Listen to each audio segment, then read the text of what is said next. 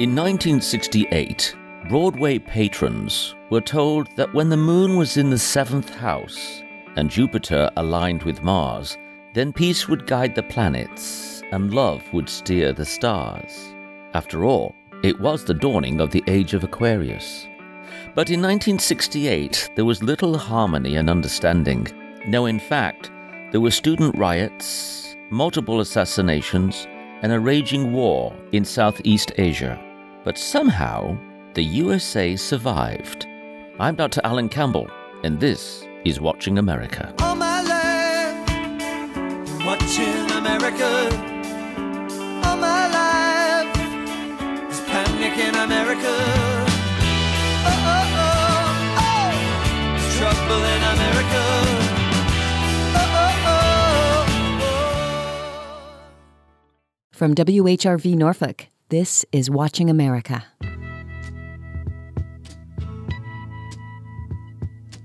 While reflecting on a difficult time, Her Majesty Queen Elizabeth II invoked the Latin phrase annus horribilis in reference to a particularly regrettable year. The truth is, royal or otherwise, we all eventually experience an off year or two. But what happens when an entire nation experiences its own annus horribilis? 1968. I'm Dr. Alan Campbell, and this is Watching America. There's something happening here. But what it is ain't exactly clear. There's a man with a gun over there. Telling me I got to beware. I think it's time we stop, children. What's that sound? Everybody look what's going down. Stop. Hey, what's that sound? Everybody look what's going. We better stop now. What's that sound? Everybody look what's going. What's that sound? Dr. Kevin Boyle, he is my guest. He is the William Smith Mason Professor of American History at Northwestern University. He has written multiple works addressing modern American social movements. He has been a finalist for a Pulitzer Prize and has been published in newspapers widely, including the Washington Post and the New York Times. Dr. Boyle is currently working on his anticipated book entitled The Splintering A Narrative History of the 1960s. Welcome, Dr. Boyle, to Watching America. Thanks so much for having me. I don't think there is a more concentrated decade uh, in certainly the 20th century and still even into the 21st century where we have had more going on than the 60s. And moreover, the heightened pinnacle of activity within that decade would probably, I hope you will agree, would be 1968. Yeah, it's really an extraordinary year of upheavals and transformation. Well, I've seen you on video, and it's very evident that you and I are not completely full blown baby boomers. We're, we're, we're dragging at the, the latter part of that behind a little bit. So you must have been very young during 1968. What, what are your childish recollections of, of 1968, if you have them? I do actually. I'll preface that by saying I was, for most of 1968, I was seven years old, so you can take memories for what they're worth. But I was growing up in Detroit, which was a city that underwent really dramatic and violent upheavals in 1967, where it had the worst urban disorder of the 1960s.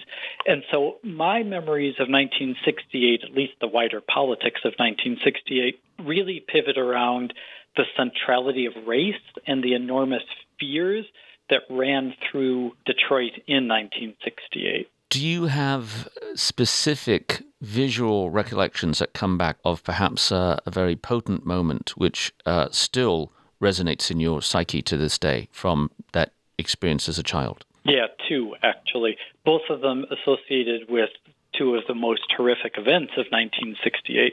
Um, I distinctly remember the week after Martin Luther King was murdered, um, which happened to coincide in the Christian calendar with Holy Week, with the week before Easter. Mm-hmm. Um, and I remember I'm white, and the neighborhood I grew up in was white, and I just remember this incredible level of fear that if someone African American happened to show up on the block, someone working on the block. And the distinct memory I have, which also dates me, I admit, was of an African American milkman coming on the block and this kind of panic spreading through the neighborhood, especially the neighborhood kids who thought something awful was about to happen.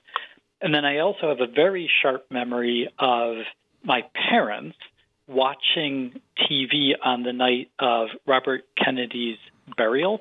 Um, he there was a funeral mass. I now know I didn't know then in New York City at St. Patrick's Cathedral, and then there was this long train ride, now famous train ride, to carry his body to Arlington in Virginia.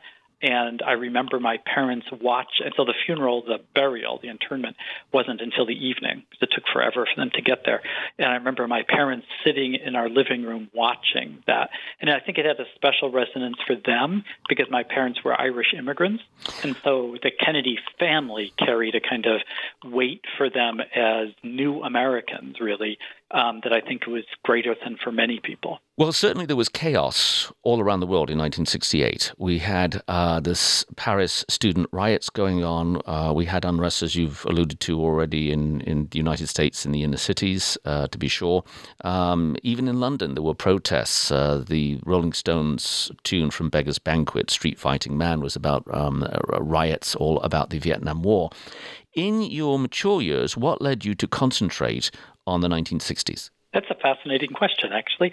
Um, I think for me, as an American historian, and that's what I do for a living, I see in the 1960s this pivotal transformation of American society, the American society that emerged from World War II, pivots in the 1960s into the America that we now know. And it's a different America than the America that existed in the 1940s and the 1950s. It's and many of the tensions that we now see playing out immediately are the tensions of the 1960s enduring. So it's the continuous 60s, as you've indicated. Now, uh, let's deal domestically first, and then we'll consider things from abroad. Certainly, one of the cardinal things, as you've alluded to already, is uh, assassinations. So we have Dr. Martin Luther King assassinated in Memphis at the Lorraine Motel. Uh, he is taken from this world at the tender age of 39. And uh, we know that James Earl Ray um, was eventually captured at Heathrow Airport, been on the run. But from that moment on, did that alter irrevocably civil rights issues in the United States? I think civil rights issues in the United States were already being altered before King's assassination. King was in Memphis in support of a strike by sanitation workers, right. who were overwhelmingly, I think, almost exclusively African Americans, and he was there in hopes of, and partly in hopes of, building a mass movement of the disenfranchised, of the poor, be they African Americans, Latinos, whites. He was trying to address the fundamental question of economic inequality that, again, we live with to this day. I think, though, that King's assassination in the spring of 1968 did mark something really profoundly important because what King embodied, what King proclaimed, was a vision of America that could, in fact, overcome its original sin of racism that could become what he and other people in the movement and his wing of the movement called the beloved community a vision of Americans united by their commitment to America's founding promise. Now, one of the interesting things is, and, and some people would just dismiss this as being rather superficial, it wasn't, but already by 1968, uh, the influence of King was felt in media, particularly in portrayals. Even if you look at, you know, Gene Roddenberry's Star Trek, we have Nichelle Nichols, who mm-hmm. plays the role of Lieutenant Uhura. Uh, we have, at the time, or with, um, you know, excluding later complications in his life, we have Bill Cosby in I Spy. So there was in, in media, suddenly I remember this, this surgence of, uh, African American portrayals in dramas of various sort. So there was a beginning to be a cultural shift, which was evident. However, if I can just make a rather awkward connection, because we've also are going to be speaking about Robert Fitzgerald Kennedy and his assassination. When he was with, we are told, his brother as uh, Attorney General, he had actually um, brought about and secured the bugging and recording, unbeknownst to him, of Martin Luther King. How can we extrapolate and correlate and even out this rather awkward history of Robert F. Kennedy and John F. Kennedy having spied on Martin Luther King, although they are positioned as um, being progressive as far as civil rights? Yeah, it's a wonderfully complicated issue the Kennedys, when they came into the presidency, when John Kennedy became president in January of 1961, were conventional Democrats. And a conventional Democrat in 1961 didn't want to go anywhere near civil rights as an issue because the Democratic Party depended on the votes of the white South. It had always depended on the votes of the white South. And really, it's Lyndon Johnson in 1964 who changes that. And so the Kennedys' approach to King was very, very um, tentative and in some ways, as you've just said, very disturbing. They didn't want to deal with King. They saw King as a problem, not as a solution. And what King and his movement did is forced them in 1963 to embrace civil rights through the Birmingham campaign in the spring of 1963 and then Robert Kennedy did this thing that human beings sometimes do. He changed. He went through the experience of the civil rights movement in the early 60s from his side as Attorney General. He went into the Senate in 1965. He was elected in 64. And he became a different person than he had been. He went through the horror of his brother's assassination, which he to some extent blamed himself for, took some sense of responsibility for, at least feared he was responsible for. That changed him, became a different person by 1966, 67, and 1968.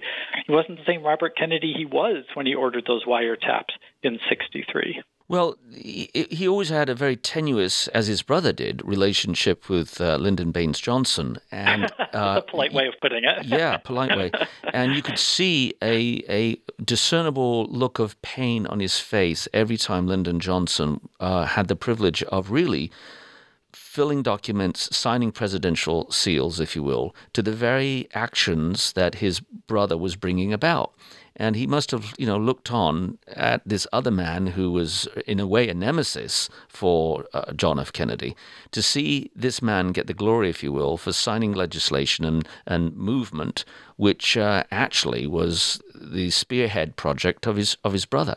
How was he able to endure that? Badly. Um, so I think there's two sides to that story. There's it's absolutely true, as you're saying, that Robert Kennedy and Lyndon Johnson couldn't stand each other. It was a mutual hatred of each other, and it was a very deep hatred of each other. And as you said, Robert Kennedy really saw Lyndon Johnson as denigrating his brother's legacy and especially on Vietnam. Now, whether I don't think he was right on that, but that's how we perceived what Johnson was doing. That Johnson, his brother, wouldn't have made the mistakes that Lyndon Johnson made. There is another side to this story, and I think it's an important one to acknowledge. In many ways, Lyndon Johnson was a far more successful president, especially in domestic policy, than John Kennedy was. And I think there's an argument to be made, probably in my mind, a convincing argument to be made that he accomplished more than John Kennedy would have accomplished because Lyndon Johnson, for all his faults, was a brilliant legislator. So he managed to get through the Civil Rights Act of 64, the Voting Rights Act of 65, the Great Society programs, the War on Poverty, that I'm not convinced John Kennedy would have managed. So, in some ways, Lyndon Johnson was frustrated that he was, in fact, extending John Kennedy's legacy and yet had John Kennedy's little brother sniping at him from the sidelines. Now, the interesting about Robert F. Kennedy is that he was clearly, obviously, assassinated at the Ambassador Hotel in Los Angeles by Sirhan Sirhan. And Sirhan Sirhan was only 24 years of age. He was a, a Jordanian. He wanted to kill Robert F. Kennedy because of Robert F. Kennedy's pro Israeli position. What do you make of that? In some ways, and I'm not sure I want to push this too hard, but in some ways, I have come to think of that assassination as really a precursor to the complicated, the increasingly complicated and violent politic tangle between the United States and the Middle East. Now, Sirhan Sirhan was mentally ill. I think he fits the profile much more of that single shooter that we've come to see in our own day than he does the kind of political assassin of, I'd say, James Earl Ray. Um, but it is, as you said, tangled up with the politics of the Middle East in a way that would come back to the United States again and again and again. So you have to understand it obviously in the context of the 60s, but I also think you can see it as a precursor of the terrible pol- political tangle the United States has been in Middle Eastern politics now for decades and decades. Well, let's continue with politics. Let's look at Hubert Humphrey and uh, and and roll back to Chicago, the Democratic Convention, and all the riots that ensued. Um, You know, we can look back at old footage. We can even see fictionalized accounts like Medium Cool and, and things of that nature. Uh, it, it, it was a horror to the world. I mean, I don't think the world had ever seen such a uh, a visceral, horrible display of of violence before it. And indeed, the, the chant at the time was, The whole world is watching, the whole world is watching. And just about the whole world was watching.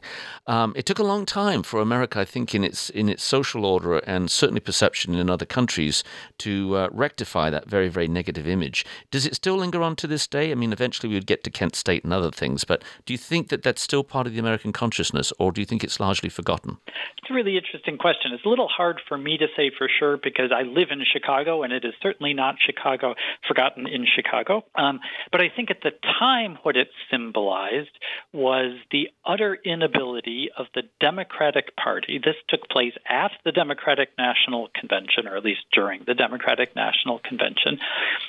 On and the worst conflicts of that week were on the very night that Hubert Humphrey was given the Democratic Party nomination. And I think what it symbolized for millions and millions of Americans was that the Democratic Party had lost its ability to provide Americans with the kind of stability and security that millions of Americans wanted. And in that sense, I think it really does still endure because the Democrats, now it's many, many decades since, but to, the to this day, the Democrats have never been able to kind of lay an absolute claim to its ability to provide that stability and security in a way that in the 1930s, 40s, and 50s, that was the heart of the Democratic Party's appeal. Its appeal was that it could take care of ordinary people. It could give ordinary people a sense that their world was safe. And with 68 and with the Democratic Party and the convention riots, the Democrats lost that ability. If you're just joining us, you're listening to Watching America. I'm your host, Dr. Alan Campbell, and my guest is Dr. Kevin Boyle. He is the William Smith Mason Professor of American History at Northwestern University, and his specialty, amongst many things, is uh, examining the 1960s. And he has an anticipated book that will come out eventually called The Splintering A Narrative History of the 1960s. Well, figuratively speaking, we've been looking at 1968. Let's open the French doors and widen the vista a bit to all of the 1960s. We have various radicals on the scene. Um, we have people like the Weathermen. Uh, for the purpose of our audience, would you like to explain who the Weathermen were? Sure. The Weathermen were an offshoot, a splinter of the leading um, college activist group, the Students for Democratic Society, SDS, which was founded in 1960 and became a leading force in the anti war movement in the mid 1960s. It splintered in the late 60s into a variety of groups, one of them being the Weathermen, who, tiny, tiny little faction of activists who embraced what I think is fair to say would be kind of anarchist violence as a method of social change. Well, Tom Hayden from the group becomes legitimized and decides to run as a candidate and winds up marrying uh, Jane Fonda. I had the uh, experience of, of meeting them both. And uh, the the whole Weatherman thing, that which is radical in one era, then becomes somewhat uh, perhaps romanticized or accepted in in the next. Yeah. But that didn't always happen. Um, for instance, Abbie Hoffman. Would you like to talk about Abbie Hoffman for our young younger viewers who have no idea who he is? So Abbie Hoffman came out of yet another faction of the anti war movement. Um, this was kind of a mashup between anti war activism and the hippie culture that kind of blossomed in the Bay Area in the mid 1960s and 66, particularly in 67. And what Abbie Hoffman did was kind of mash up those two things so that the anti-war move his version of the anti-war movement embraced both anti-war politics and a sort of um, hippie performance art and so the, in 68 he led a faction in the chicago protests that kind of turned anti-war activism in or at least fused anti-war activism with sort of farce so that's the thing about the anti war movement in the United States. It was always this incredibly complex mashup of different politics. Tom Hayden came out of the old that SDS kind of fervent college student activism of the early 60s. Abbie Hoffman came out of this hippie version of the anti war movement. There was a pacifist version of the anti war movement. I argue that there was a conservative version of the anti war movement, which may be the most important one. Um, so the anti war movement had all these various factions that, of course, ordinary Americans who would never have thinking have thought about going to an anti war protest didn't understand at all. I'm intrigued. Could you? Could, people. I'm intrigued. Could you? You referenced. You said that you would argue that there was actually a conservative branch. Yeah. Could you tell us more about that? I'm so happy you asked. I'm so there, glad I asked you. um, there's a fascinating dynamic of Americans' opinions of the anti-war of the Vietnam War that's really painfully obvious. So the Vietnam War really escalates. It becomes an American war in 1965. When that happens, most Americans support the war in Vietnam. Vast majority support the war in Vietnam at the start. That's what Americans do. They rally around a war. But by 1968, most Americans had turned against the war. Tet Offensive? Thought, was it because of the Tet Offensive primarily? Well, the Tet Offensive, which happens in February of 1968, certainly hurts. But support for the war had been declining through 66, 67, and into 68, and then really accelerates with Tet. But what the polls show, if you look at the polling data, what most Americans wanted in 1967, and to a degree, substantial degree in 68, wasn't the U. It was either the U.S. get out of this war or the U.S. escalate the war. They actually wanted more war. Now, that's not because they, most Americans, I believe, are warmongers. It's what most Americans want are short wars, and they want decisive wars. They want wars that end quickly and in victory.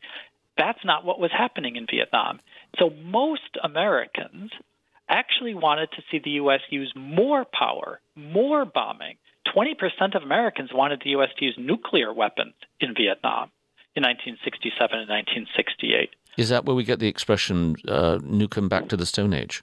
Yes, that actually comes from the great architect of the World War II bombing campaign, the horrific bombing campaign in Japan. It's from Curtis LeMay, and who is the model for the crazy general um, in Doctor Strangelove.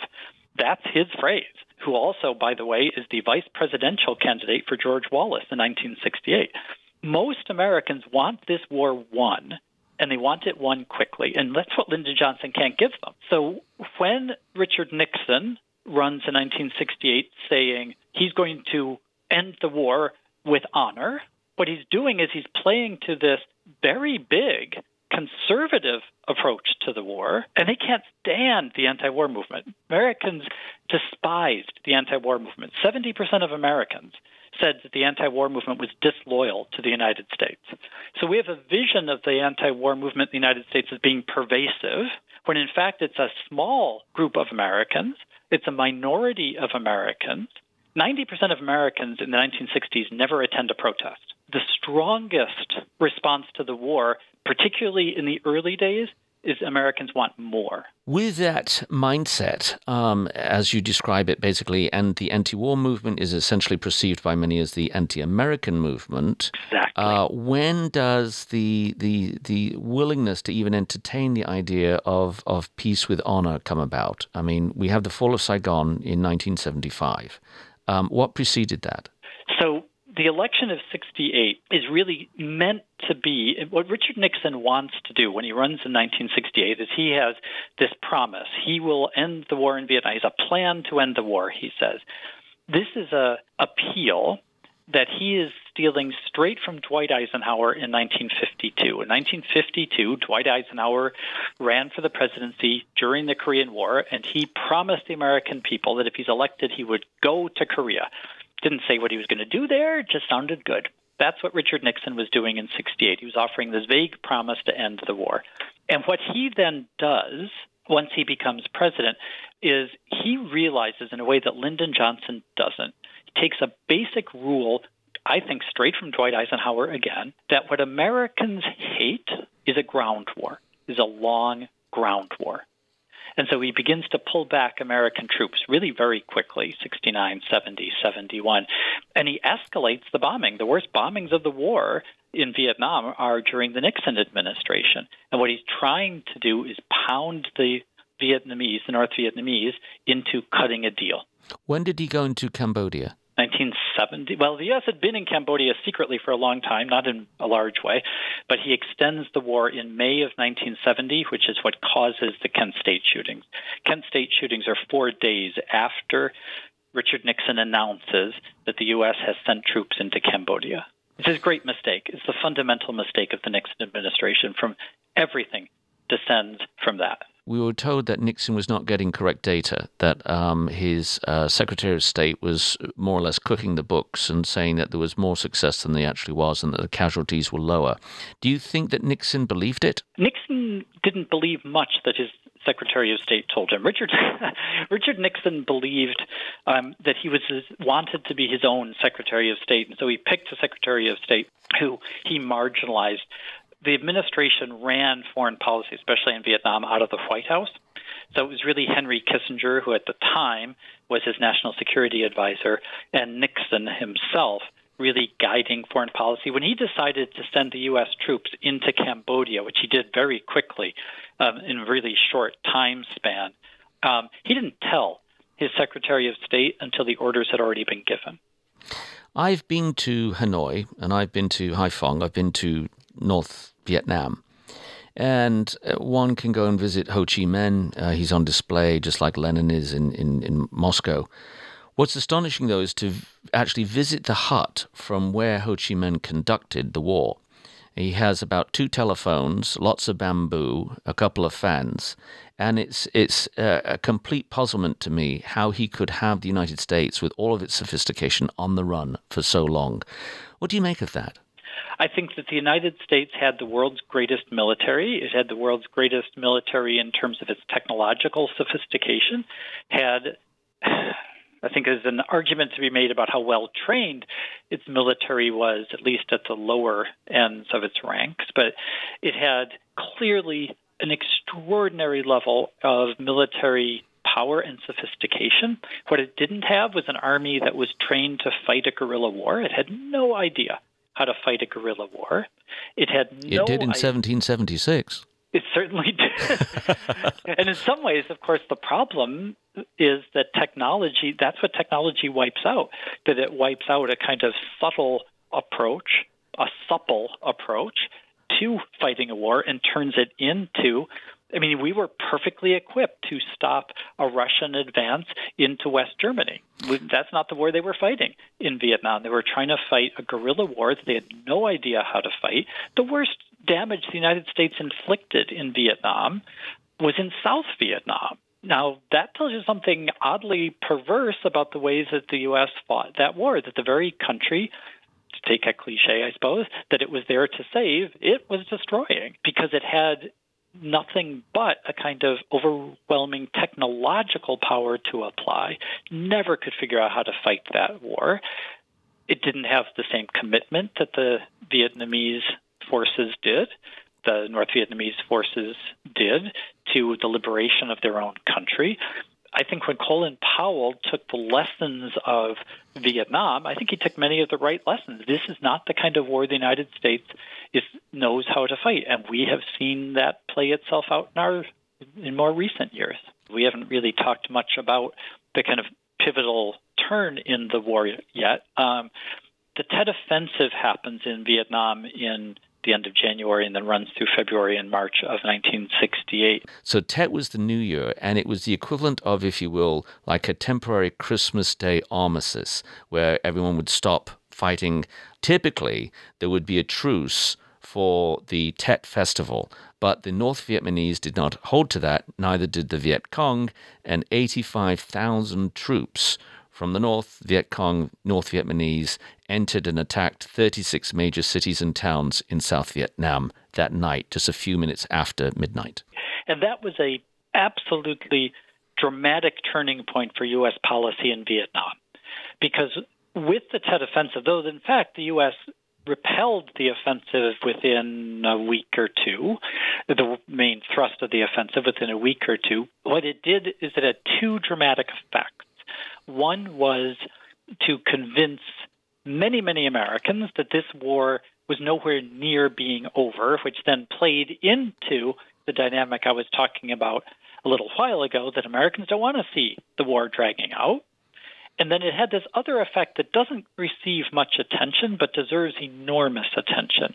It then triggered, the Tet Offensive then triggered a massive international financial crisis in March of 1968, a dramatic financial crisis that came very close to melting down the financial structures of the Western world. In 1968, the percentage of unemployment was the lowest it had been for nearly a decade and a half. It was yeah. 3.3%.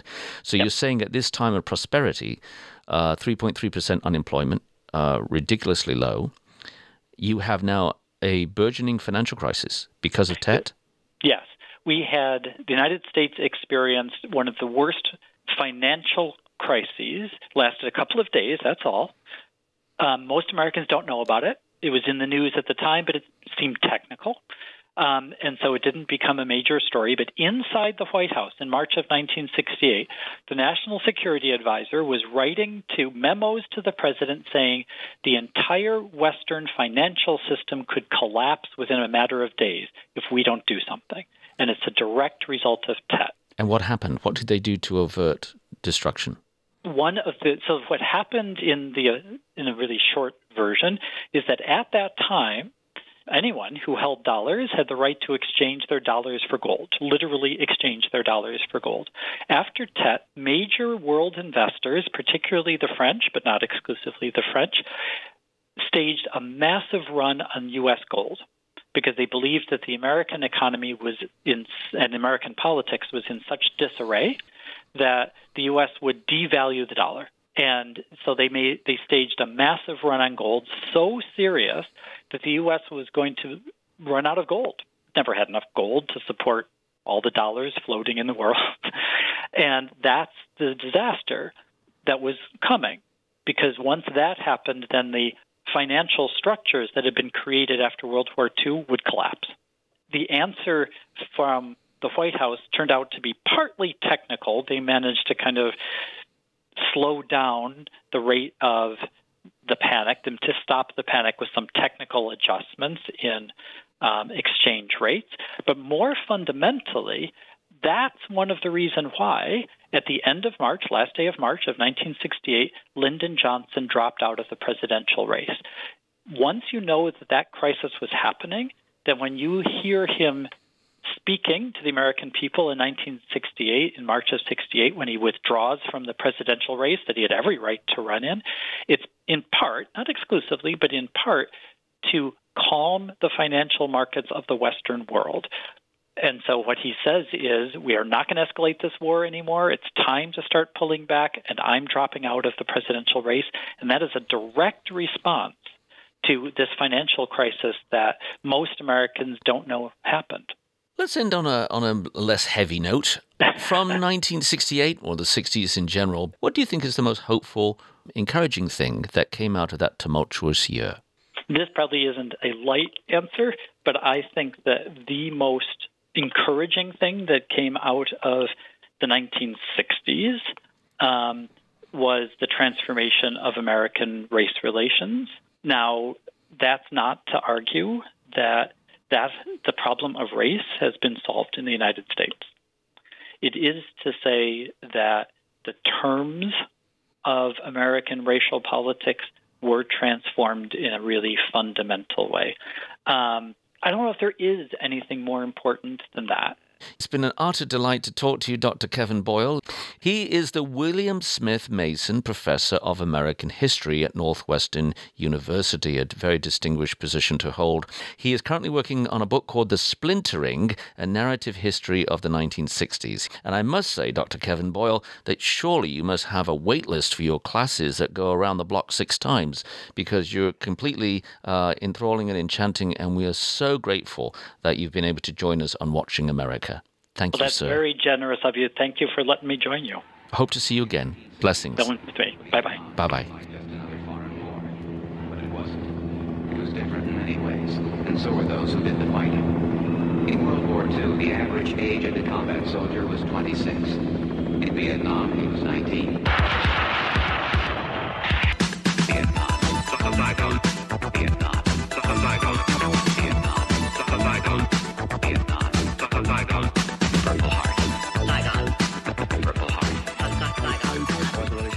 Ladies and gentlemen, it gives me great pleasure to invite to Watching America Mr. Greg Messel. Mr. Greg Messel is, in fact, an author. He writes fiction. This is now an opportunity for him to share about his 11th book, which is really an examination of the era of 1968 and one particular event at that. That is the would be future career, which came to a tragic end, of Senator Robert F. Kennedy. On June 5th, 1968, he had the horrendous news from the Ambassador Hotel in Los Angeles that, well, Robert Kennedy had been killed. We couldn't believe it. We couldn't uh, digest it. it. We were, that was right on the throes of what had happened, um, certainly earlier with Martin Luther King in the same year, and of course, just a matter of five years or just about prior to that, the loss of President Kennedy, John F. Kennedy. It was a, a spree of very, very threatening, uh, torturous events for the American public. My guest, Greg Messel, has decided to delve into that with his fictional character, which he'll tell us more about. I have to ask you, what motivated you, of all events from 1968, because there was a lot going on, why did you uh, decide to focus particularly on the campaign and the events related to the death and assassination by Sirhan Sirhan of Robert F. Kennedy as your chief subject? Well, I've gone through over the last couple of years several 50th anniversaries of various events, including my graduation from high school in the Bay Area. And um, that's somewhat disturbing to think of 50 years, but it certainly doesn't seem like that. This time, political time, and the assassination of of Robert F. Kennedy was a very, a very, personal thing to me because I was very interested in politics, and that's when I became kind of a political and news junkie during that time. And I I was also affected by the events we would see in the Bay Area. I mean, the uh, anti-war things in Berkeley, the civil rights, and then you had I People's was, uh, People's Park in Oakland, for instance, was going on at this time. Yes, Black yes. Panthers. Yes. I was going to a junior college uh, in Concord, and I had a friend who was going to Cal Berkeley, and we went over to Berkeley a lot and just observed and took part in a lot of the craziness there. I put in the beginning of my book kind of a personal note that says I was watching the uh, California primary and hoping and beyond hope that Robert Kennedy would win my parents and my younger brother were already in bed, and I had a final the next day. It's early in the morning at school, but I, instead of studying or sleeping or anything, I was glued to the coverage of the California primary. I kept telling myself, I've got to go to bed. But then uh, it looked like uh, the tide was turning and Robert Kennedy was winning. And then they said he was going to come down and give a victory speech. And I thought, oh, well, I've got to see that. And so I stayed up till just after midnight when he gave the speech. And he then headed off the podium through the kitchen pantry where Sirhan was waiting. But meanwhile, I had clicked off my TV and thought, I've got to go to bed. Then when I got up early the next morning, I was getting bulletins on the radio about Senator Kennedy's condition. And that's when I discovered the awful truth. Well, the title of your book is Dreams That Never Were. And what do you suppose were the dreams that could have been that were not? That quote is very interesting. Many people in the country had a real hunger to change things the way they were. And people who were in my demographic, uh, either naively or whatever, thought, you know, we really can change things. Things could really be different we could end the war in Vietnam and we could have blacks and whites living in harmony and we all these things really could happen and I think that's the um, gist of his quote where he says some men see things as they are and say why I dream of things that never were and say why not and that's where I pulled the title of the book certainly there was a tremendous uh, contrast because you had uh, around the same time you had people like Barry Goldwater, and then at the other extreme, of course, would be uh, Robert F. Kennedy. Um, he's a he's a puzzling person though because when he was made Attorney General, uh, I have heard, and maybe you can confirm this, but many sources say that he was given the errand of making sure that Martin Luther King Jr. was was watched and observed and traced. Is that true, or is that uh, uh, a misallegation? I I don't know about that. I mean, uh, in that era, anything is um, is possible, as we found out from Pentagon Papers and everything else. But uh, he seemed to be very supportive of Martin Luther King and of the efforts in the South. But but I think one of Robert Kennedy's finest moments was in um, the night Martin Luther King was assassinated when he went into uh, the black neighborhoods in Indianapolis and announced that to them against all advice from police and security people and tried to comfort the black community uh, over this great loss. And Indianapolis was one of the few major cities which did not have riots and other problems. Well, you've created a character and uh, the, tell us about your lead character, who's actually a journalist uh, in your fictionalized uh, historical drama related to, to the assassination of Robert F. Kennedy. Um, who is your character, and, and why did you derive this image of who this protagonist would be? I decided to make him kind of this young idealistic reporter. Now, I've been a reporter in my past and um, spent a lot of time around newspapers and somebody stopped me when I was a little boy and asked me what I want to be when I grow up, I would have said a newspaper reporter, and I've always felt that way. Uh, in this case, I wanted to be able to see these events in 1968, not just the assassination, but all these events through his eyes. And he was a young, idealistic guy, and I think he typifies what you kind of said at the beginning of the program the people who would who were just shocked beyond belief that this could happen again and that Robert Kennedy was assassinated. Uh, the book is about, uh, I think, the death of hope and idealism, and what do people do when that happens to them. In writing your books, do you ever take pilgrimages to the locations where events happened for inspiration? Uh, yes, I do. I feel like I have a pretty good knowledge of San Francisco, for instance, but when I go back there, I've gone to some of the places which are locales in the books I have just to remind myself and kind of get the feel. But in in the case of this book, I spent an afternoon at Arlington Cemetery by myself. My wife was in a seminar, and I was just there by myself, and that, of course, is a really profound experience to mm. be there. And then I uh, walked up to the Kennedy graves and spent some time at Robert Kennedy's grave and just thought about that and thought about when I watched on television the what turned out to be a candlelight burial, the only burial they've had at night at Arlington, and then you have the JFK grave. But I, I just found it interesting that, of course, the JFK grave, which has Jackie Kennedy there and, And the, children also, the eternal flame. yes, is a bit, is very grandiose. And I, at first, I'm thinking, where's Robert Kennedy's grave? And you just walk down the hill, and there's a little white cross there Hmm. and uh, I thought that uh, was an interesting contrast. When they were burying Ted Kennedy some years back, it got darker and darker and darker. And so it was kind of a mixed uh, dusk kind of affair because they couldn't even get the cameras to work to record the images anymore. So that, that's kind of a curious thing, too. Yeah, you're absolutely correct. With every novel, there is the surface story, and then there's a driving force behind it. So uh, we know the character, the lead character, Alex Hurley, is, is a journalist. Uh, we know also the setting and the time, 1968, based around the events uh, of the assassination of Robert F. Kennedy. What is the, the driving force that propels the story forward, though? Is is there a theme that you were conscious or perhaps unconscious of when you when you wrote it, but saw it later?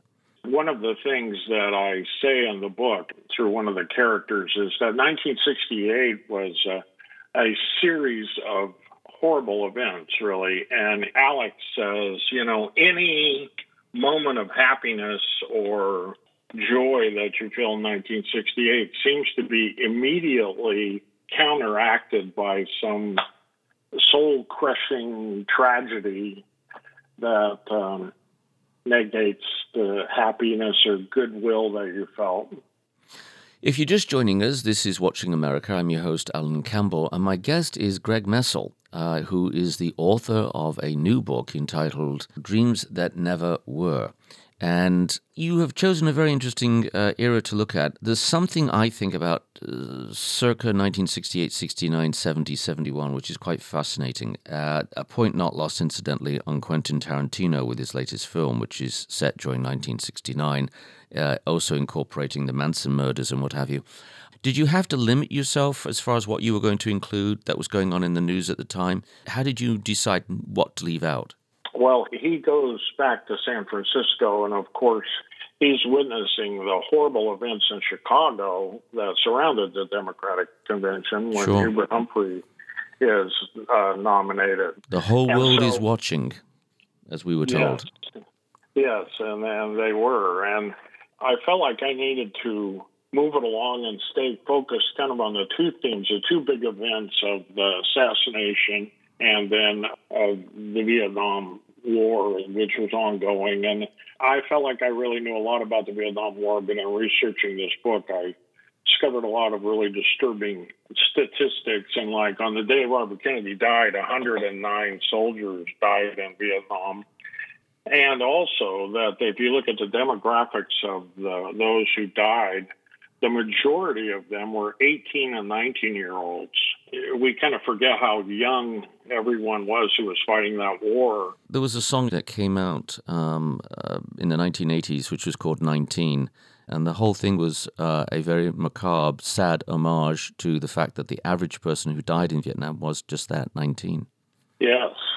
And I went, I actually went to the Kennedy Library a couple of weeks ago when I was in Boston, and they had some campaign uh, paraphernalia there for sale. And I bought one button that uh, was a Robert Kennedy campaign paraphernalia, and it said, if I were 21, I'd vote for Kennedy. And, you know, that that really hits on a big theme of that era is I can go to Vietnam and die, but I can't vote. Big point. Very big, important point indeed. What surprised you uh, about writing this book and in your research? Is there anything that uh, you've already alluded to the fact that, that you know certainly was amazing and sad uh, to see that the the the prominent age was 19. Was there anything else that struck you that you hadn't anticipated? Well, I think just in in a review, you know, we talk about how young the soldiers in Vietnam were. It is quite astounding now to think back that Robert Kennedy was 42 when he died, and Martin Luther King was, I believe, 39. Mm. those are very young men. Yes, yeah. and, and then when you're faced with what is kind of the older establishment figures left in the political void after Martin Luther King and Robert Kennedy are killed, that I think led to a lot of the the disillusionment that everyone felt. It's also interesting to watch if you could watch a lot of the video of that time. Um, Robert Kennedy, when he would do a motorcade, his car is completely mobbed by the crowd, and the only security he has is um, two people hanging onto him to prevent him being pulled from the car. And um, his campaign people were saying, This scares us to death. Mm. And he uh, said, These are my people, and I want to touch them. I want them to touch me. And um, that was his attitude about it. And I do remember a time in San Francisco, this was just a few days before he was killed. There was a motorcade through Chinatown in San Francisco, and mm-hmm. someone threw a string of firecrackers at the car. And the last thing anybody wants to hear around Robert Kennedy is a bunch of popping sounds. Did you use that and, in the book, that event? Yes, yes. I noticed that in the tapes of the night of the assassination that there's all kinds of balloons in the ballroom and it's very crowded and all the balloons are popping, of course. And some, cinematically, it, you know, fifty percent of our, our cinematic experience is sound. So cinematically, it, it really lends itself to an adaptation for film. The, the scenes that you're describing. I want to know what was the motivation for Sirhan Sirhan. I know later on he uh, apologized of a sort, but what drove him to want to take out a former attorney general and uh, a man running for office? I mean, what, what what was his motive? He said that it was because in Oregon, Robert Kennedy had made a speech and promised to give um, support to Israel with warplanes and uh, and other things. And he, uh, Sirhan, of course, a Palestinian, and he thought that was a threat to his country. He had been a Robert Kennedy supporter, but that turned him against him. I believe he said that he turned against him and he felt like he had to stop him. Wow. My guest is novelist Greg Messel, who has written the book Dreams That Never Were, which is a historical work of fiction based around the events and circumstances related to the assassination of Robert F. Kennedy in 1968. He is not a novice as a novelist. When it comes to writing, he has written 10 prior books. All have been successful, and no doubt we expect the same for this one. Thank you, sir. Thank you very much. Greg Messel, again, author of Dreams That Never Were. It's been delightful. Thank you.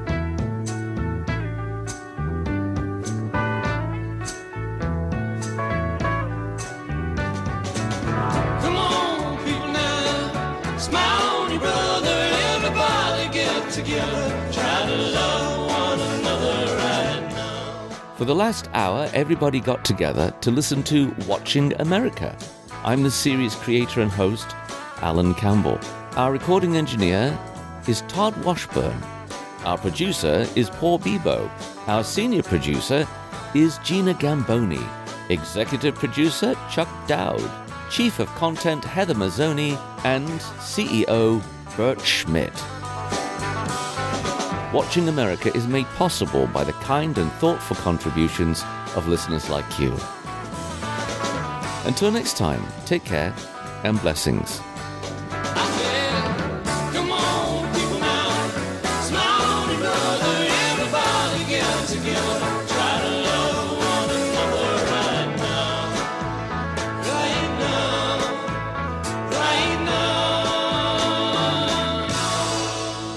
Watching America is a production of WHRV Public Media in Norfolk, Virginia.